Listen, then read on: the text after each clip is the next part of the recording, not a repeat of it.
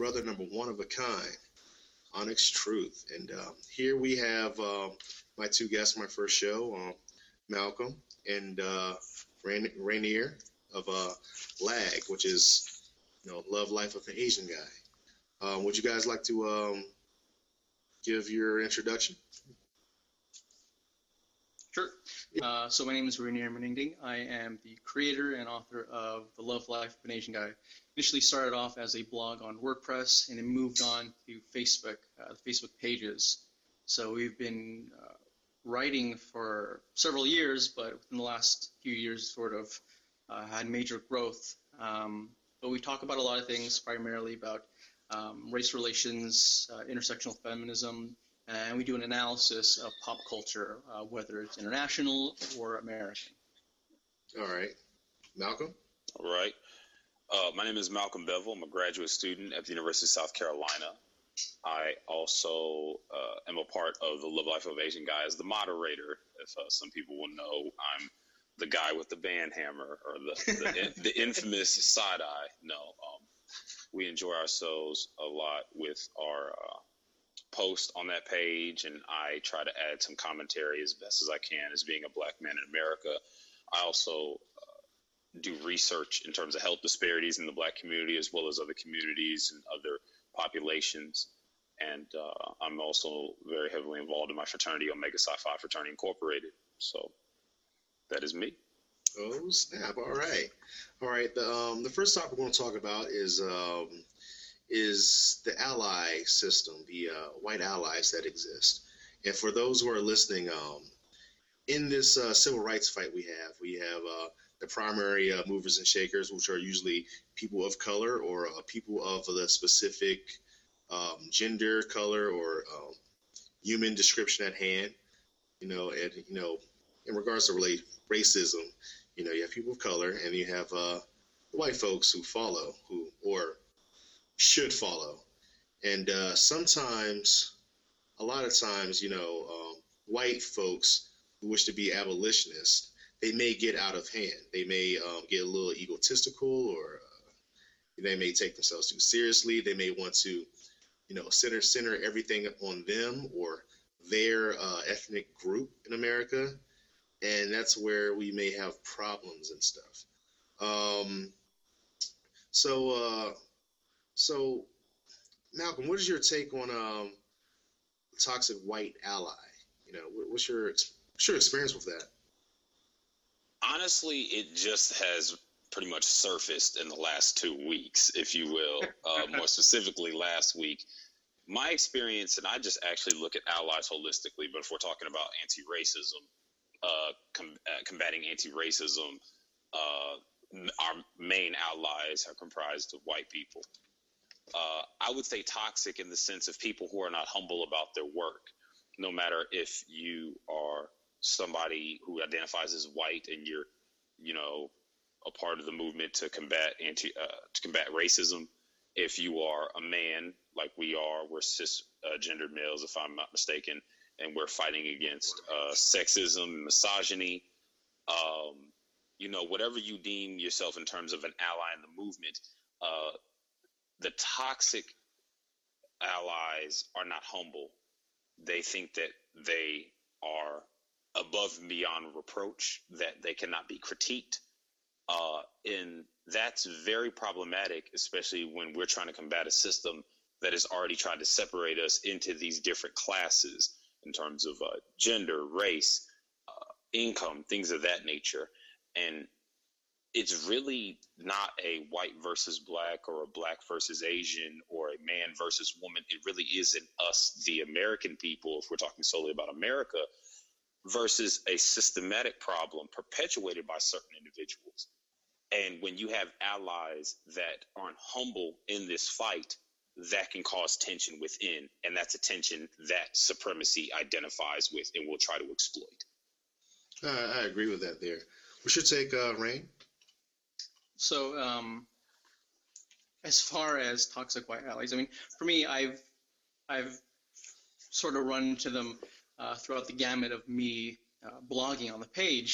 Um, I think the first instance was when I was writing primarily about interracial dating, And it was right around the time um, of the Trayvon Martin incident, and I started to talk about it.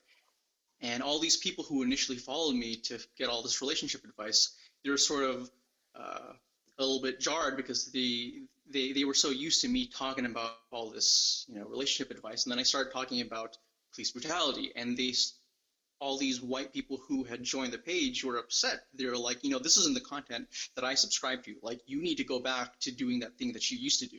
You know, why aren't you doing this thing? And it was really annoying because, you know, it's the love life of me. It's not you. It's not, it, it isn't. I, if I want to write about chocolate chip ice cream and which one's my favorite, and if I want to go do a video of me reviewing Blue Bell ice cream, then I'm going to go ahead and review Blue Bell ice cream, you know? And so it was it was really annoying. And I think that going back to what Malcolm was saying, you know, I think it's a, it's a matter of um, positioning, and it's a matter of um, these white allies who are essentially, um, I guess you can you can compare it to um, uh, being a fan of a football team and hmm. watching as an audience member and cheering on and, and going to these games, but then being so invested to the point where you're like, you know, what the hell, like, you lost, like, we lost this, and like, you know, you you ruined this for us. It's like, well, no, like, like, I understand that you're, no. like, cheering on the sidelines. Yeah, right. Exactly, but you're not the one who sustained the injuries. You're not the one mm-hmm. who had to break the, their, their, their thumbs catching the ball. Like, we are the ones doing the work. And I yeah. think that it becomes toxic when when the person watching feels like they're the person who's doing. Yeah. As a matter of fact, I think there's this one movie called The Fan with uh, Wesley Snipes and Robert De Niro. It's like an old nineties movie.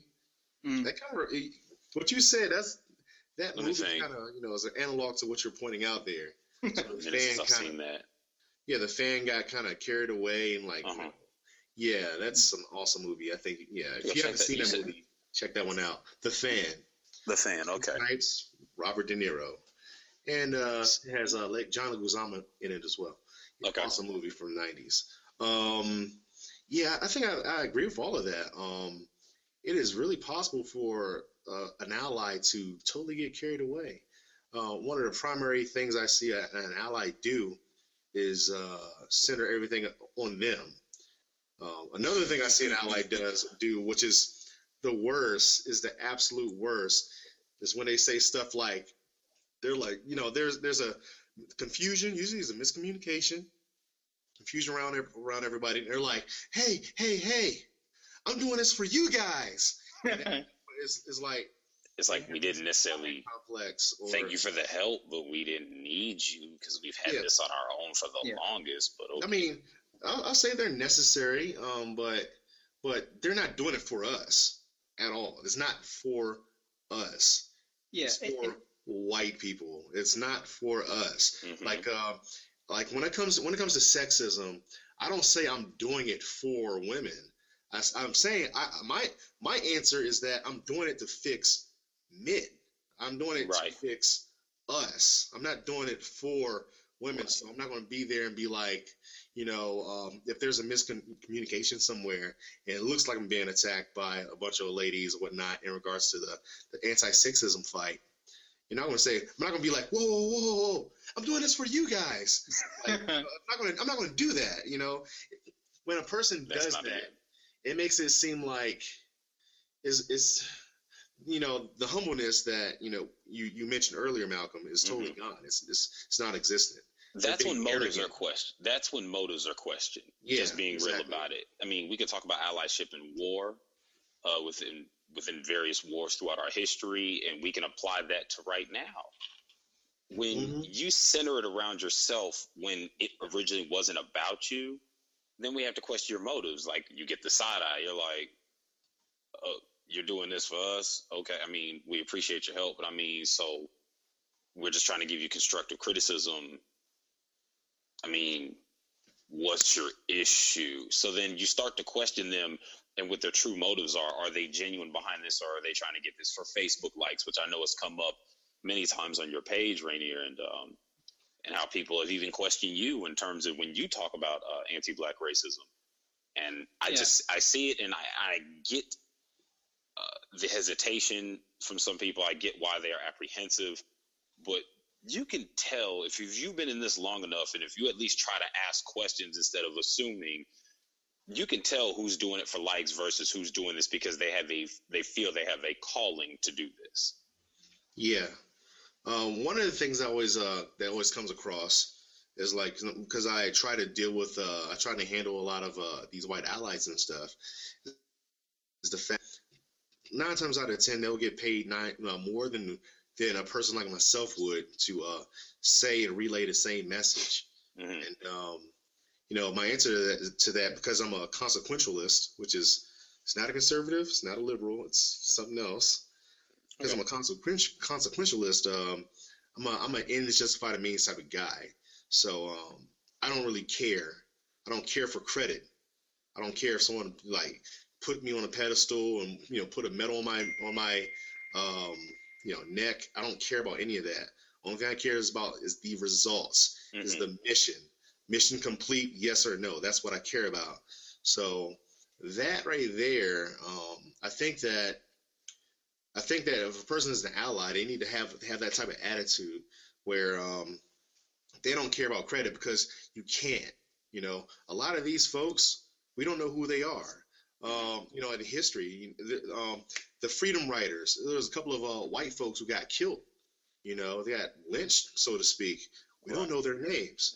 You know, there's numerous other white abolitionists that took place in the Civil War time period. And uh, we don't know who they are. They're invisible. They just mm-hmm. existed.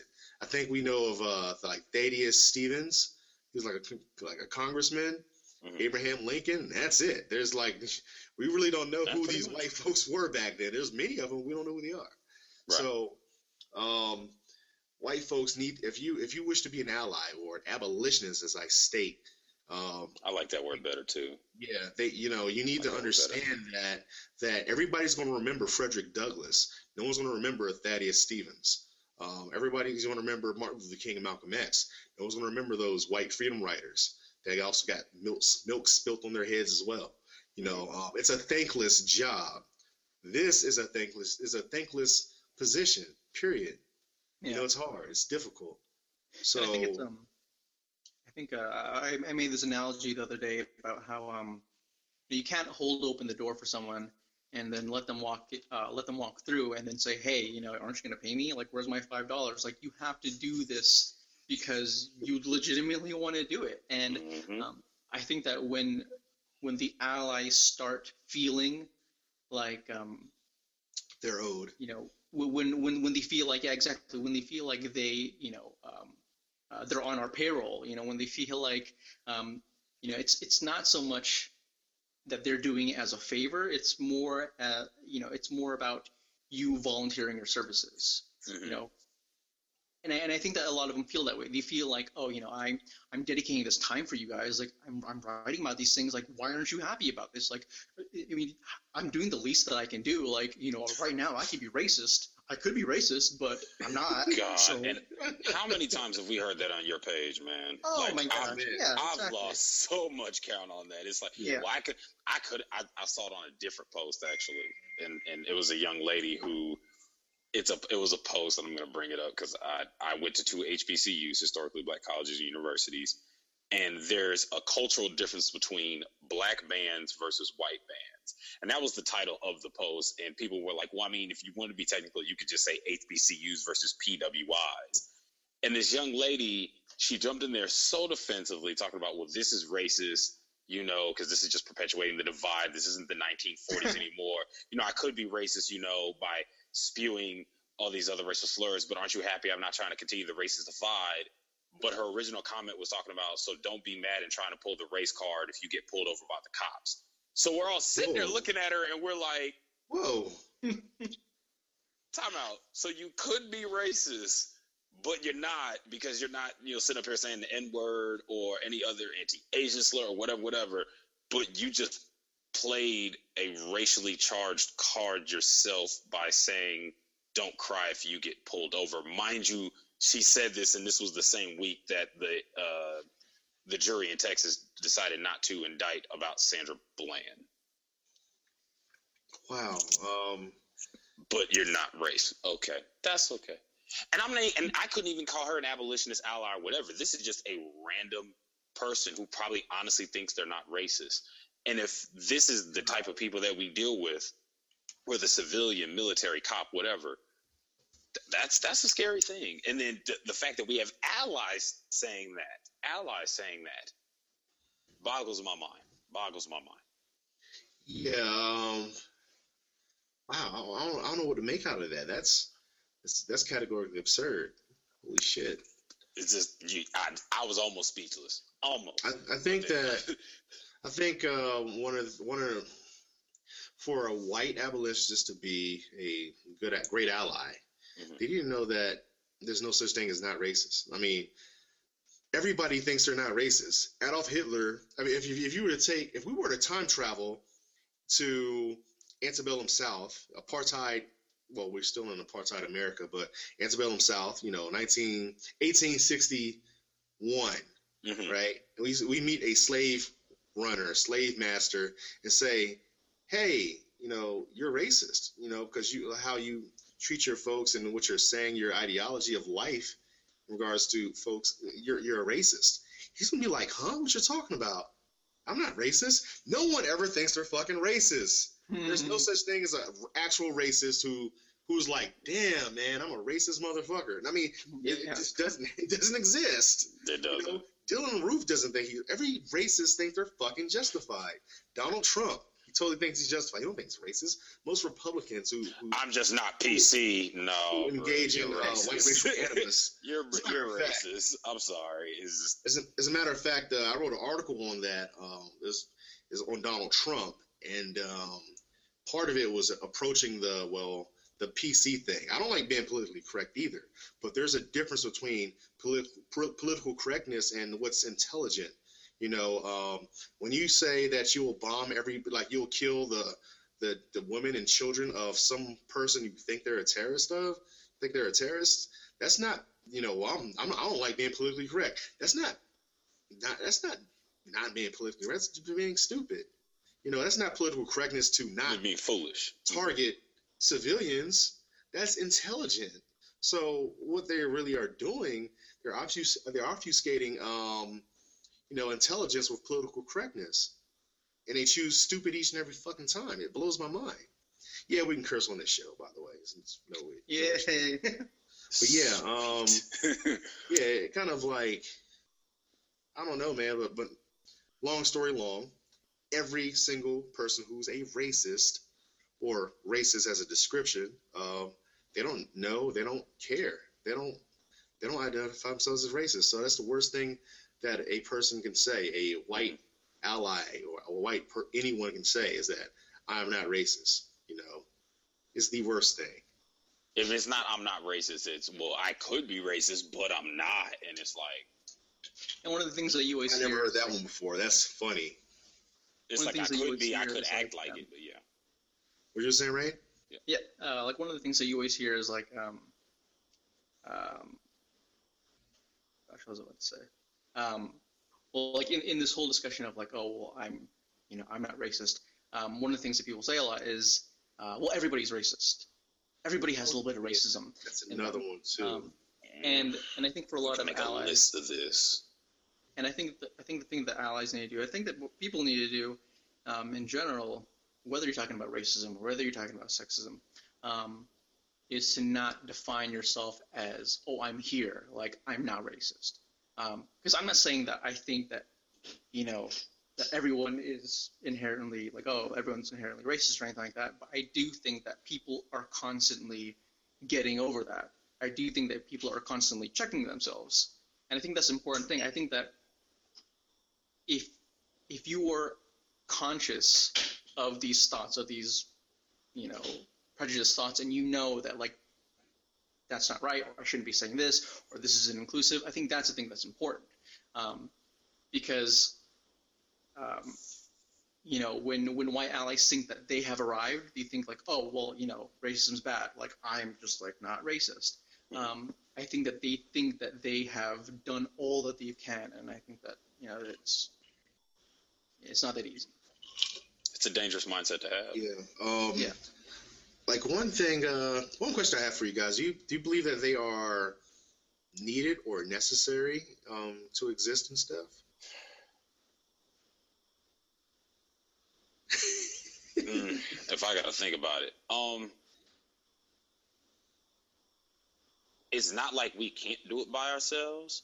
It's just always good to have help, because I mean, arguably,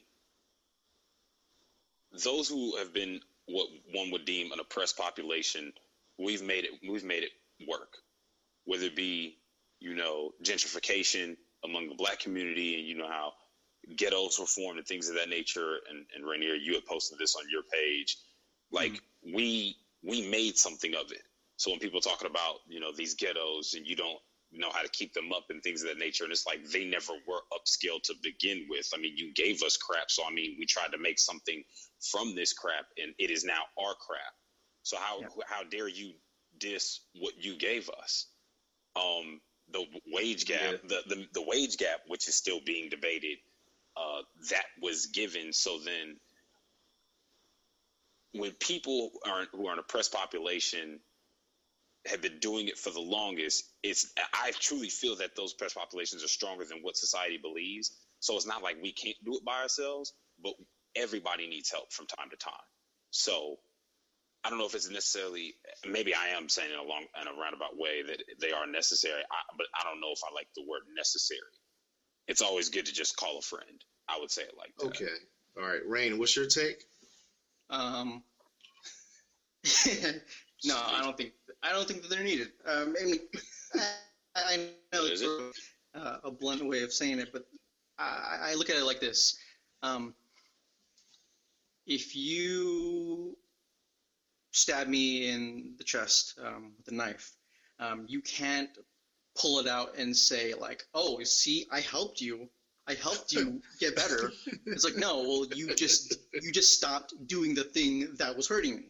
Mm-hmm. And so when white people say that, oh, like you know, you need us. I'm essential. Like you can't do this without. And I hear that. I I, I read that comment all the time where people mm-hmm. think that they that that that we need them. And I think it's more like, if white people just stopped being racist, even the white allies, if, if white allies just never did anything and we just had white racist people stop being racist, the problem would go away. So it's not a matter of them, it's not a, it's not a matter of them helping uh, to push us up the hill and to push us up the mountain. It's a matter of, you know, whoever's at the top, you know, to stop throwing rocks. Oh yeah, yeah, yeah. I agree there. Um, Using a bit of your analogy there, uh, I'll say that they are, I don't, like, I don't want to use the word needed either. I'll say that they are necessary, like a necessary evil. Um, they are necessary um, not to push us, you know, up the mountain, but to, you know, while being on that mountaintop with those who are throwing rocks, it's to push those fuckers throwing rocks off the fucking mountain or uh, pretty much, okay. Um, or cage them some. This is, this is the analogy I usually use. Um, You have in every nation, every fully functioning nation that's powerful, you have a, um, a grandstanding armed forces, or you know your ground forces troops, which which can be Army, Navy, Air Force, Marines, any you know your the, the folks you see that that are fighting the war, right? Then you have your clandestine operations, which is like your C I A, M I six, K G B equivalent, right? Mm-hmm. And uh, every every nation that's successful in their wars, in their conflicts, have those things. Mm-hmm. You have your clandestine ops and you have your, your ground forces, you know, and uh, when it comes to the white allies, I like to make the analogy that they are like the ground forces type. No, I mean, they're like the clandestine types. Like say they are the equivalent to, if we are America, mm-hmm. they're the equivalent to the Russian K G B agent that's turning against the K G B. And uh, I think okay. that's very necessary. And here's why. Because they have so many agents within our ranks, you know, supporting white supremacy, that mm-hmm. is not even funny. They have so many, there's so many like Ben Carsons, so many uh, um, David Clarks, that sheriff in, uh, in the Midwest. You know, there's so many, yeah. they have so many agents within our ranks, within our population, that that's just to the detriment society as a whole. That is not even funny. We need something like that. We need something, we need a counter to that. Mm-hmm. So if one group, one group has a uh, clandestine operation you know, uh, and, and another group does not, I believe, as a strategist, I believe that the group that doesn't have a clandestine ops will fail. If you don't have a counterintelligence agency or, uh, or you know, to counter to counter your Ben Carsons and David Clarks and shit, and if you don't have that, then you're going to fucking fail. So sure. I think that we need, I think that that's a necessary thing as as a grand scheme, grand scheme of things, but their job is different. You're not going to employ a spy to uh, hop on a battlefield. As a matter of fact, if you know anything about American history, when we did that, we lost those wars.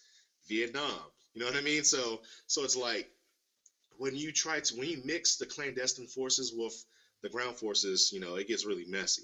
So um, they have a specific job. They're, they, you know, and they should not confuse themselves with the, you know, Army general, the four-star, five-star general on the battlefield. You're not that guy.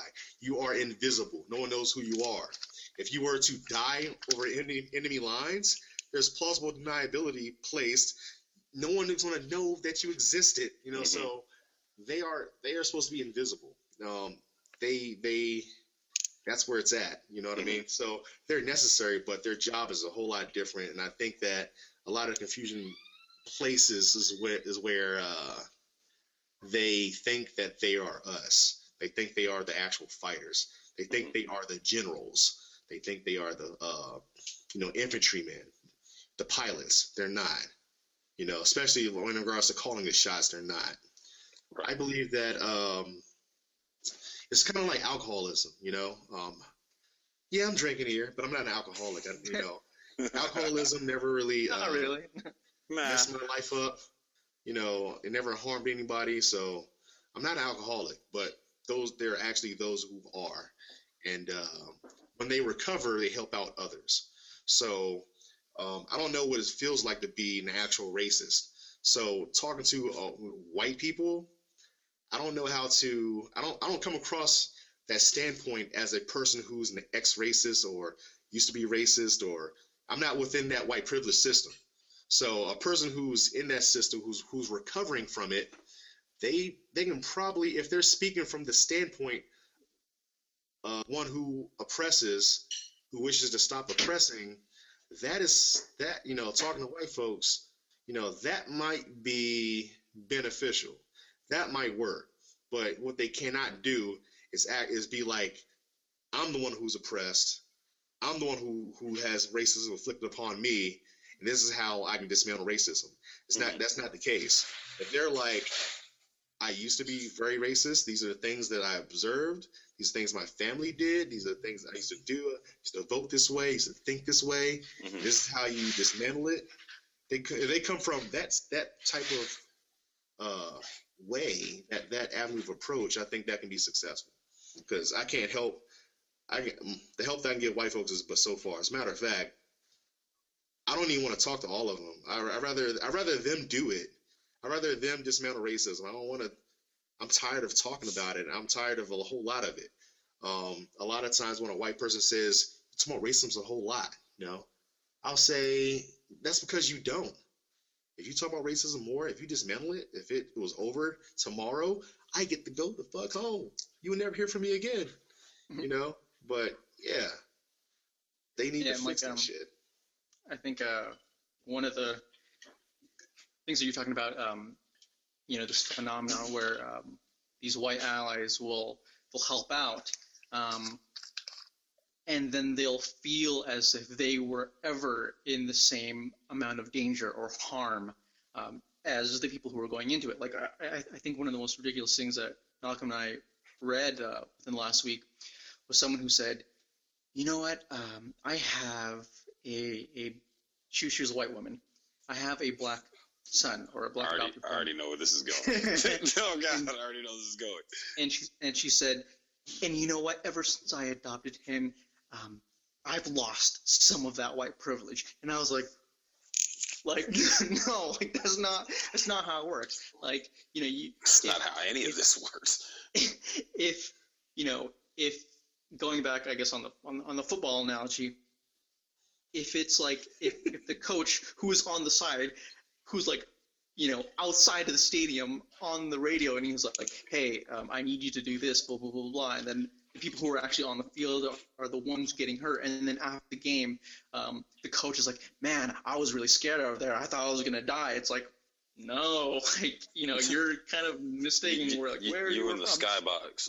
You in the yeah, skybox, exactly. Coach. I'm sorry. You was... And so, and so when people do that, you know, I think, and, and, and I say that a lot. I think that a lot of these these white allies, um, they'll get into these discussions and they'll be there with us, um, talking about uh, or or uh, approaching these racist people who are leaving these comments, and then they're like, yeah, man, you know, I was right there with you, like, you know, I it, it was, that was that was tough. It's like, mm, I guess, I mean, I, I'm I'm appreciative, but it's like, it's not the same, you know, when you're telling.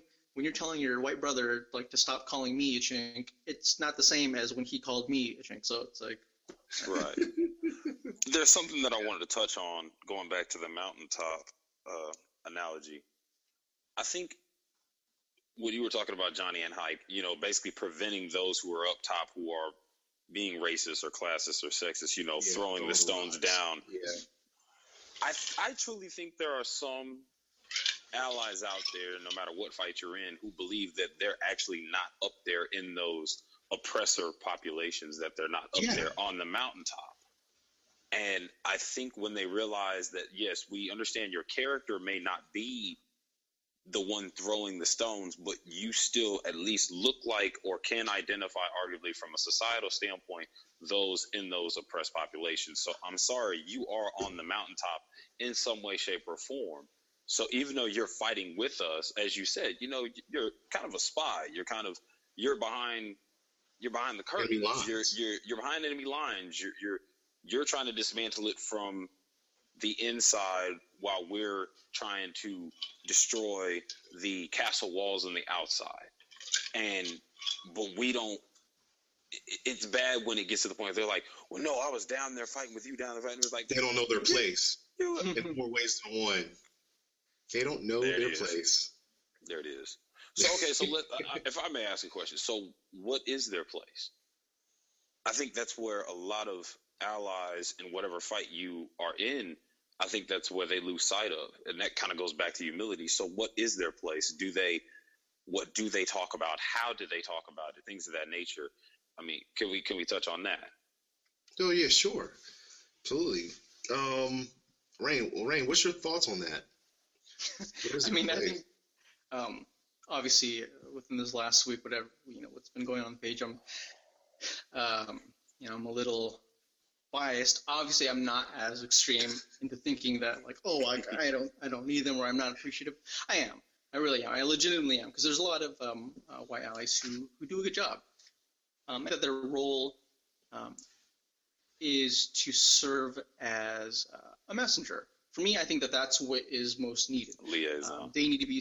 They need to serve as messengers. So if I'm saying that, hey, this movie's coming out, um, the the Ghost in the Shell uh, live action movie is coming out, and they're whitewashing it.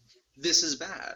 Then, as a white ally, you should say, hey, you know, that's wrong. He's, you know, I support him and I support his community, so I'm not going to watch it. And if someone in my circle of friends is, you know, talking about it, then I'm going to tell them that, hey, you know, this is what's going on.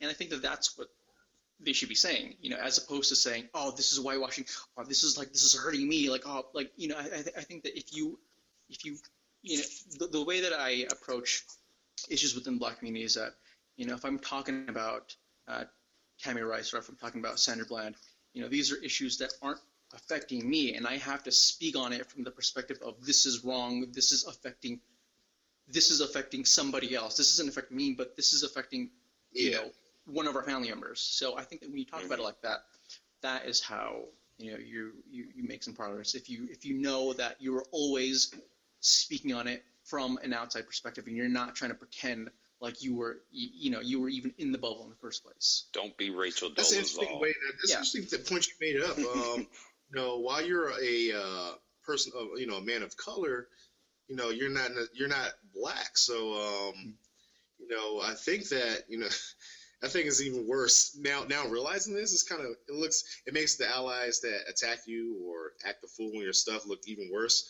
But you know, you're you're kind of like a model to follow to uh, if if one were to uh, you know, address you know you know what's taking place in the black community in regards to racism and stuff like that. You know, you're not black, so you you know you understand how that works. That's and, hilarious in hindsight now, looking back at it. I mean, well, it's okay. Well, I was gonna say, and I and I said this on the page when you made that post about allies, that the vast majority of the time when I've seen you post, or when we had our discussion when we met up in Atlanta or whatever, you don't speak for us. I don't speak for you. I don't speak for women. I don't speak for those who are disabled, because I am able-bodied. I am just an advocate. I am the messenger that needs to get this message out to the masses. And if at any point in time I step out of line, please check me. And, and Rainier, you have done that tr- many times, and that is the, something that, that allies need to do. Like, look, self-check, and then, hey, if you feel that I'm stepping out of line, I will take it into advisement. I will pray about it, meditate, think about it, whatever, whatever, and go from there. And I just, I laugh when people try to come for you, and I'm sitting there looking, and I'm like, he doesn't speak for us. He he's just, he's getting the message out. And then there have been plenty of times where, like, I had to address misogyny that black men were perpetuating on the page or outside of the page. And Rainier, he, he just like, Malcolm, you got it. That's what ally does. He doesn't say, no, and I'm going to speak towards misogyny of the black men as an Asian. No, he, he doesn't do that. He lets me handle that. I'm I'm going to, and you know what I'm saying? Like, we we know what we can and what we can't do, and how to articulate it the best way possible. And if, if we make mistakes, we're not perfect at this. We make mistakes, but we, but we, but have, but we are like, humble enough to check ourselves. Yeah, yeah like uh, we we were going to make mistakes, you know. Um, right. Like, say for example, um, one time. Uh, there was this, uh, it was like a group of folks, it was like this gay, um, this, it was a gay issue, and I said that I'm not a gay activist, and all these gay folks attacked the fuck out of me, and it's like, no, no, no, no, no, what I'm trying to explain is, is that I'm not a gay activist, but, I, you know, I stand for gay rights, like, they still attacking and stuff. I was trying to point out, I'm like, no, no, no, no, no, I'm not against, it's, it's like, I'm not a gay activist. Like, like if this if this was the medical medical uh, community, you know, I am the uh, brain surgeon, right? If someone has a uh, uh, a sports injury, I'll I'll send this guy to the sports doctor. We're all friends. Like, I support medicine. I support the medical facility as a medical community as a whole. But as a brain surgeon, if someone's pregnant, I'm going to send you to the pregnancy clinic. I'm not going to – I have them on speed dial. Oh, here we go like this. I'm not going to – I'm not going to, you know, pretend that that's my craft, because I'm going to mess it up, you know. I cut cancer out of brains. This person deals with broken ankles. This person deals with pregnancies. This person deals with, uh, you know, back issues. Mm-hmm. You know, so it's like we're all we're, – we're all on speed dial here. So – just because we have a I do specific brain surgery, task. That doesn't mean that I'm anti-pregnancy, or I'm anti, you know, sports sports medicine, or anti uh, ch- uh, child care. I'm, it, that makes no sense. Right. I specialize in this.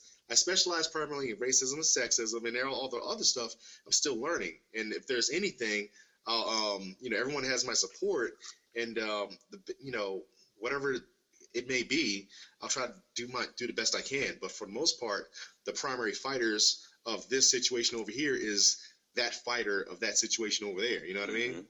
Yeah. It's almost like um, being a boxer, or uh, I'm a taekwondo stylist, and um, there's a boxer over there. I'm not a boxer, but I support boxing. You know what I mean? So it's like uh, my fight is different. You know, but yeah, we all like, but we all are, are a team. Yeah, like um, you know, one of the The ways that I try to explain this this concept is uh, uh, the Bill Cosby issue. You know, I'll I'll talk about Bill Cosby issue, the Bill Cosby issue, but um, you know, I have to be very nuanced about it. You know, when I'm writing about it, um, I can't. My analysis can't come from the perspective of, oh, um, this is, you know, like I, I can't be I, I can't come at it from the perspective of me criticizing black men or the cult or black culture. I have to come at it from the perspective of um, of, of male entitlement and patriarchy. Oh yeah. Or I have to come at it from the perspective of me supporting the victims. Um, and that's when, you know, as Malcolm was saying, that's when I have to sort of tap Malcolm and say, hey, you know, um, if you need to go ahead and address the men who are, you know, if you need to address black men, then, you know, that's your fight. Like, I can't do that. And sometimes I'll get these requests from these these page uh, uh, members, and they'll say, hey, you know, I want you to go ahead and talk about, um, you know, misogyny among black men. And, and I, you know, that's, I, I can't say that. If an Asian woman were to say, hey, talk about misogyny among Asian men, totally, like, I'm right, I'm right there. yeah, so I think, like, that's what, I think that's what, you know, you have to do. And, and I think that for a lot of people who are sort of getting into it, whether they're, they're, they're white allies or whether they're anybody else who's trying to be an ally for somebody else, um, you know, they have to know uh, that even though they're really, really passionate about something, they have to understand that maybe it, maybe it's not their place to talk about that thing. Like, maybe they aren't the best person to handle. Don't talk about it like an expert. I guess that's yeah. that's one of the biggest yeah. pieces of advice I can give. I'm not an expert. I'm I'm not an expert on sexism because I don't I don't deal I don't I don't face sexism. I, I'm not a woman, uh, so I don't face what women face in this country and internationally. Yeah. So I cannot be an expert about it. I can only once again I could just only be a messenger based on my own research, what I've been taught, et cetera, et cetera. And I think with, yeah. uh, that's one of the biggest pieces of advice I can give for those who are listening. Just don't don't think you're an expert. You're not. There's somebody out there that's going to know more than you in some way, shape, or form, which, like I said, I just I cannot stress the humility factor with it, because you will get humbled real quick depending on what subject you think you know about. You know, you know what? As a matter of fact, uh, when I say I specialize in uh, racism and sexism, um, the sexism portion is the male privilege portion. I primarily right. speak from a there position of male mm-hmm. privilege. Right. As a matter of fact, I'll, I'll see stuff like, like, um, like in the military, right? A person will say something like, be a young soldier, say something like, "How come they get to have long hair and we don't?" You know, or something like this. It's just, just like okay. ridiculously dumb stuff. You know, how come they get to have a skirt with their uh, Class A uniform? It's like, um, you know, uh, I mean, do you want one? I mean, we could. Yeah, it's like, maybe I guess we could if you. I mean, we can if. Yeah, it's, it's just the person speaking from a position of male privilege, because in the military is.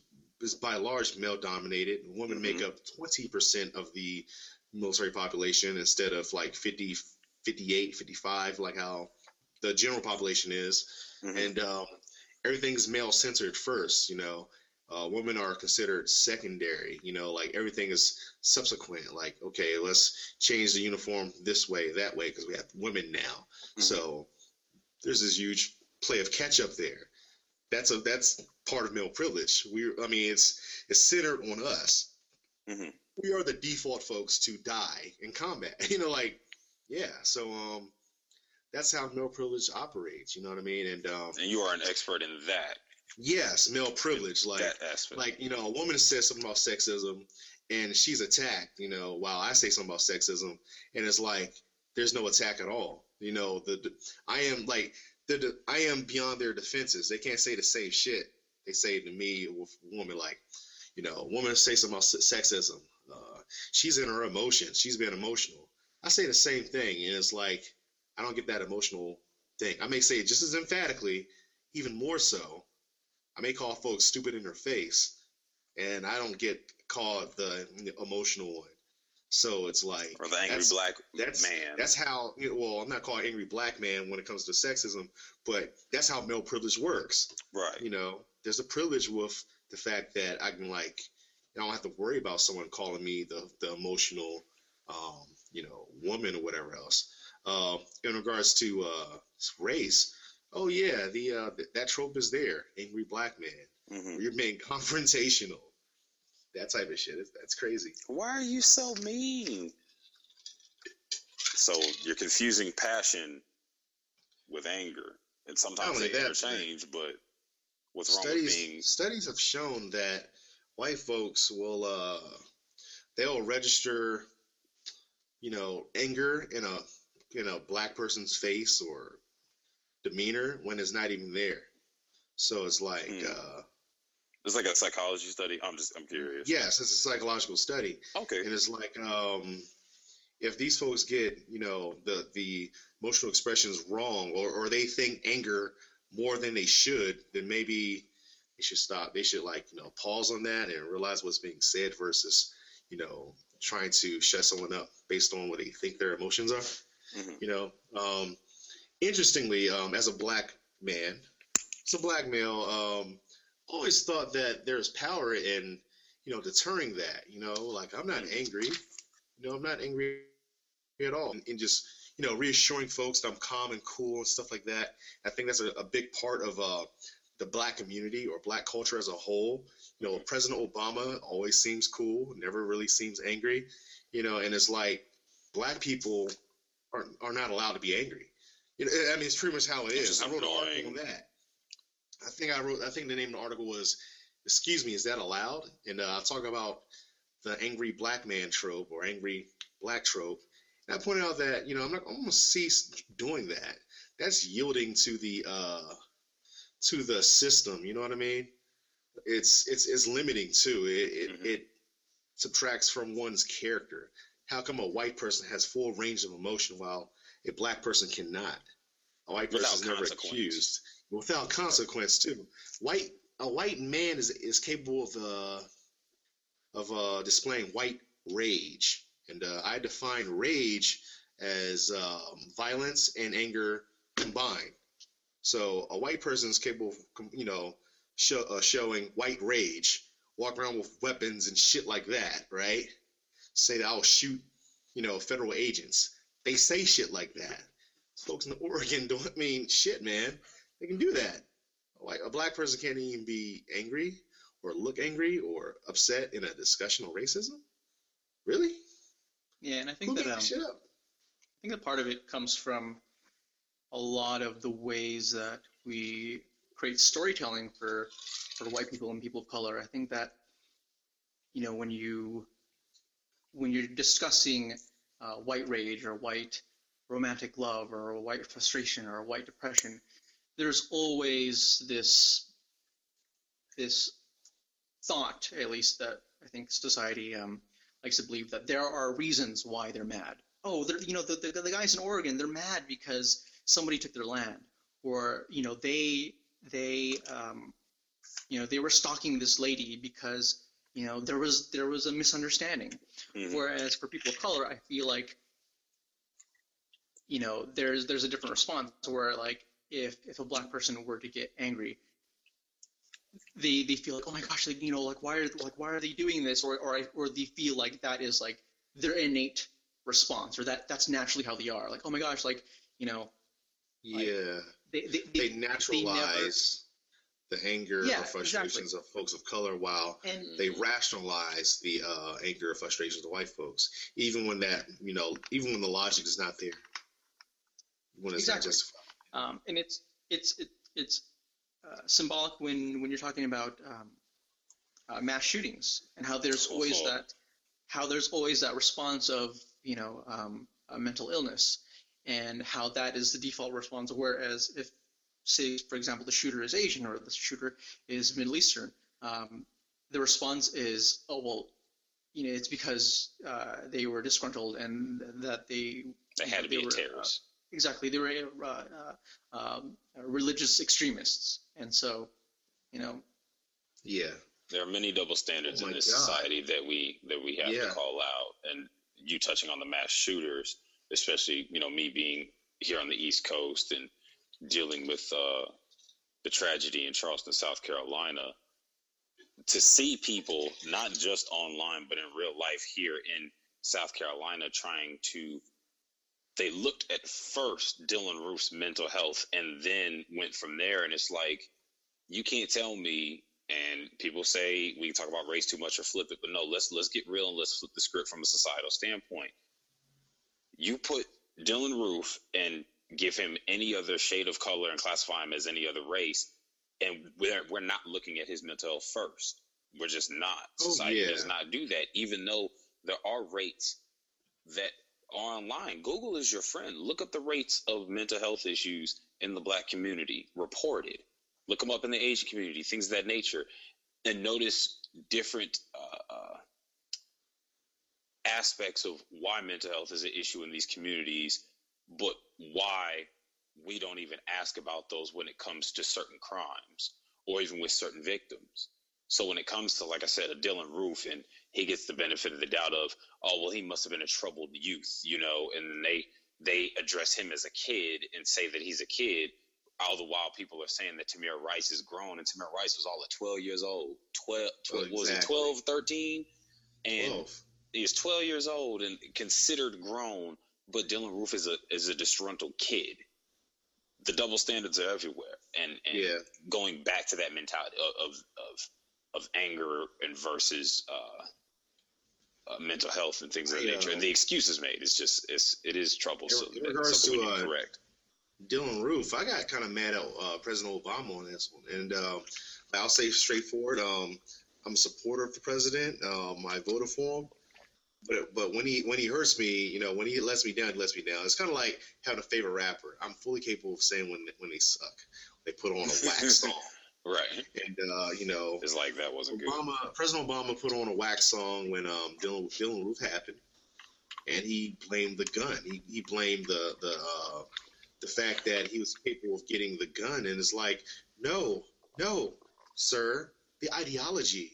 The ideology right. was the enabler right. uh, to what he did, not the fucking gun. I mean, the ideology is a problem. It's, it's a severe problem. Please, can you address this? I mean, fuck, man, you're Black, you know? And um, it I seems think, like... I think he had to take a step back. And he's started. Paralyzed. Yeah. It seems like he feels that he's paralyzed from saying anything in regards to racism because he is Black. It seems like, you know, a part of white privilege is... also the privilege to have the freedom to discuss racism almost. I mean, I Bernie Sanders, he he'll, he don't give, he gives no fucks, you know? None, I think one of the not, things about, none. I think one of the things about um, one of the most interesting uh, stereotypes, I think, um, on, on contrasting ends between um, Black folks and white folks is that for white folks, there is always this lingering thought that they're innocent and you need to figure out what that thing is, whereas for Black folks, there's always this one reason why uh, they should be guilty, and you need to figure out what that thing is. And I yeah. think that when you look at the way that we sort of address issues, like say, for example, Tamir Rice, if you knew nothing about him, the way, like if, if, if you were just like, hey, a kid got shot, he was Black, the immediate response of the public is, well, what did he do? What did he have on him? Um, uh, what was he, what was he wearing? Why was whereas he playing with a toy gun? The, the immediate response is, oh, well, what was it like in his home? Um, you know, was he okay? Um, did he did he have Burger King? Um, you know, is his tummy okay? Like, I think that there's always that that default to figuring out, like, okay, well, we need to find the the honest truth about this white serial killer versus, you know, how they you know, portray Black uh, uh, citizens who were killed. Mm-hmm. Oh yeah, I totally agree with that. Goddamn, yeah. Absolutely. So how do we fix it? We know we have solutions, and at times we're hesitant to give solutions because not everybody knows the problem. We don't, and I personally, I feel like the majority of people, regardless if they're listening or not, just I hypothesize that the majority of people don't even know what the true problems are. So how do we? You can't change people. So one solution I have. So how, yeah, how do we change that? How do we fix those narratives that have been in place for centuries, arguably? One way is to continue to have these honest talks, unadulterated, honest, humble, and letting people know, like, look, this is a supremacy issue. This is a systemic issue. And we are just telling you our experiences backed by fact that you could easily Google yourself. And the more we communicate with these things as opposed to stop talking about racism or stop talking about sexism or classism or whatever, whatever. Stop talking about stuff. Not talking about something never solved anything. I don't I don't recall a time where if I did talk about something, a problem was solved. Like growing up in school, like if I didn't ask my folks or a teacher, you know, for help, or like if I had a problem with something and it just magically solved. It's the same thing with these discussions. It's the exact same thing conceptually with these discussions. So one one obvious solution is to talk about it, but not just talk about it and have these under, uh, these unadulterated talks and being honest, but listening if you are in a position of privilege. You have to listen, and listen objectively. We're obviously, we obviously know not all white people. We obviously know not all men, not all, you insert that blank somewhere else. We get that. We're talking conceptually. So take yourself out of the equation, humble yourself, take yourself out of the equation, and listen to what people say in their stories, because obviously these stories are true. Yes. That's, that's, that's a solution that I believe that people aren't wanting to have right now. I th- and I think in this society, we have an instant gratification issue. This is a long fight. Yeah. And that's just, it is what it is. So, I mean, if you're in it for the long haul, if you want to sit down and do the, the leg work, dirty work, let's, let's talk. Let's have these talks. That's, that's one solution that I think that uh, is, is not appreciated as much as it should be. Yeah. I, th- I think one of the ways that you um, can, can sort of uh, uh, expand on this is to allow people from the entire spectrum uh, of opinions um, to be able to voice their, you know, to be able to voice their stories. Um, I think that when, uh, I, I know it's sort of an oversimplification, but I think that, you know, when, when all the narratives that we have of, say, for example, Asian people, uh, one of the things I'm really passionate about is, you know, how do we get over the model minority myth? How do we get over this idea that Asian people are robotic and that they're all uh, subservient and they're all do-gooders? How do you go ahead and combat that? And one of the ways that I've figured out is by showcasing the stories of people who aren't representative about that. So that's why I talk about issues like um, uh, the impoverished people in Chinatown. That's why I talk about people who are Asian who are homeless, or Asian people who human trafficking. Exactly. And yeah. So when you when you allow all these different stories and voices to come out, then you start to see, wow, you know, there's there's there's variety, and there are people who, who aren't like that. Um, and I think that's one of the problems, is that we have such an oversaturation of uh, media that showcases one story about what a black man is, or what a black woman is, or what an Asian man is, whereas you know, the, the the stories and the narratives told about what whiteness is is incredibly vast. Like, there are movies about about white trans people, about white people who are um, who are porn stars, or you know, all these different types of characters and all these different Literally. types of of scenarios. And and I think that for a lot of people, that internally you start to see white people as, oh, you know, they're so they're so diverse, and there's so many different there's so, there's so many layers to them.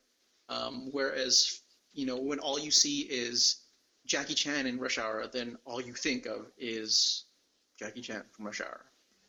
Yeah. I think, um, I think the uh, solution is is something really grand. First and foremost, uh, we need to continue to have these discussions. We need to, um, we need to actually, uh, we need to have proper abolitionists uh, in place in power in regards to our community, um, like the, the black and Asian community, and also the black and Latin community. You know, all of us, all the our um, all our non-white brothers and cousins. We need to um, brothers, sisters, and cousins. We need to like reunify as we did back in the past. We need to realize mm-hmm. that, that past actually existed. You know, there's a lot of uh, black and, and Asian folks who don't re- don't realize that there are tons and tons of Asian Black Panthers. You know. Things like that, and mm-hmm. and the reason why this, you know, model minority myth exists now, you know, the fact that, that that's not how it always were in the United States when um, Asian folks arrived. So, yeah. um, you know, know know that that didn't always exist, mm-hmm. and know why it exists now to separate us. So yeah. the best thing we can do from there is reunify ourselves, and, um, and then stand against. Uh, I hate to put it this way, but the man. And uh, we do that by um, supporting black businesses. Uh, we un- we we uh, we unify, you know, our businesses as, as one, You know, um, I, in D C, there's a lot of uh, Korean um, businesses and stuff like that, small time, small businesses and stuff, and they kind of like see the black people like how white folks see black folks and try to stand off. Quit doing that shit. You know, you're a part of our community too. You're fucking mm-hmm. here. Look, you know, the Korean, the, the Korean corner store owner over there, that family's been there ever since I've been a kid. He's been there ever since the fucking sixties. Come on now. You're part of this community too, so act like it. Um, we need more lawyers of color, because these lawyers, guess what? Not only will they defend and uh, and uh, prosecute folks properly, but these lawyers will then become judges. You see where this is going? Mm-hmm. You know, so it's like we need – it's it's funny how the Jews, man, like they get a, a lawyer. We can do the same thing. There's folks who – there's minorities who've done this before us. So uh, we need more lawyers who, who will then become judges.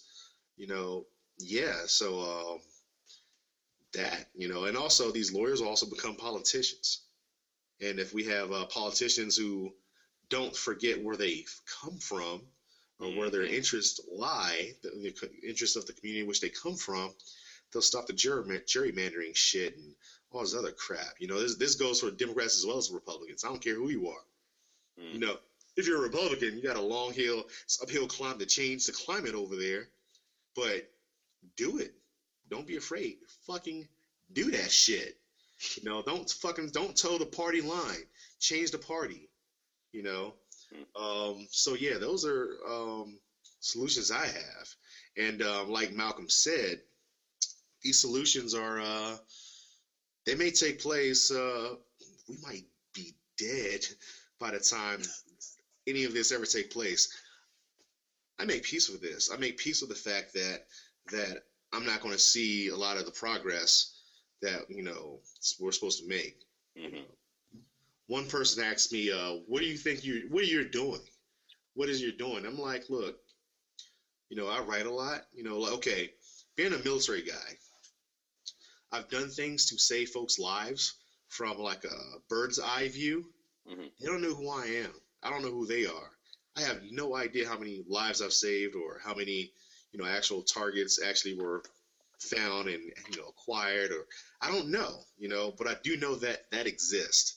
And uh, when I write the articles I write, and I think, you know, you can probably feel this too. When you write the uh, the blogs you write, there's really no telling how many lives you touch and what type of changes you're making. Mm-hmm. But you are laying the groundwork for the future, though. Um, I point out to my friend that I don't want to be missed. I want to be remembered. It's about legacy. And uh, honestly, these things, you know, the groundwork we're laying right now, we're not, we're probably not going to see the results of it in our lives. It's probably going to take place in two thousand sixty or two thousand eighty where where we see this change, mm-hmm. you know, but just because we don't see it literally tomorrow, that doesn't mean that we shouldn't fight for it. Does that make sense? Perfect sense. Definitely. Yeah, exactly. So, yeah, though, man, Malcolm, you hit the nail on the head. Mm-hmm. So it, it's going to take a while,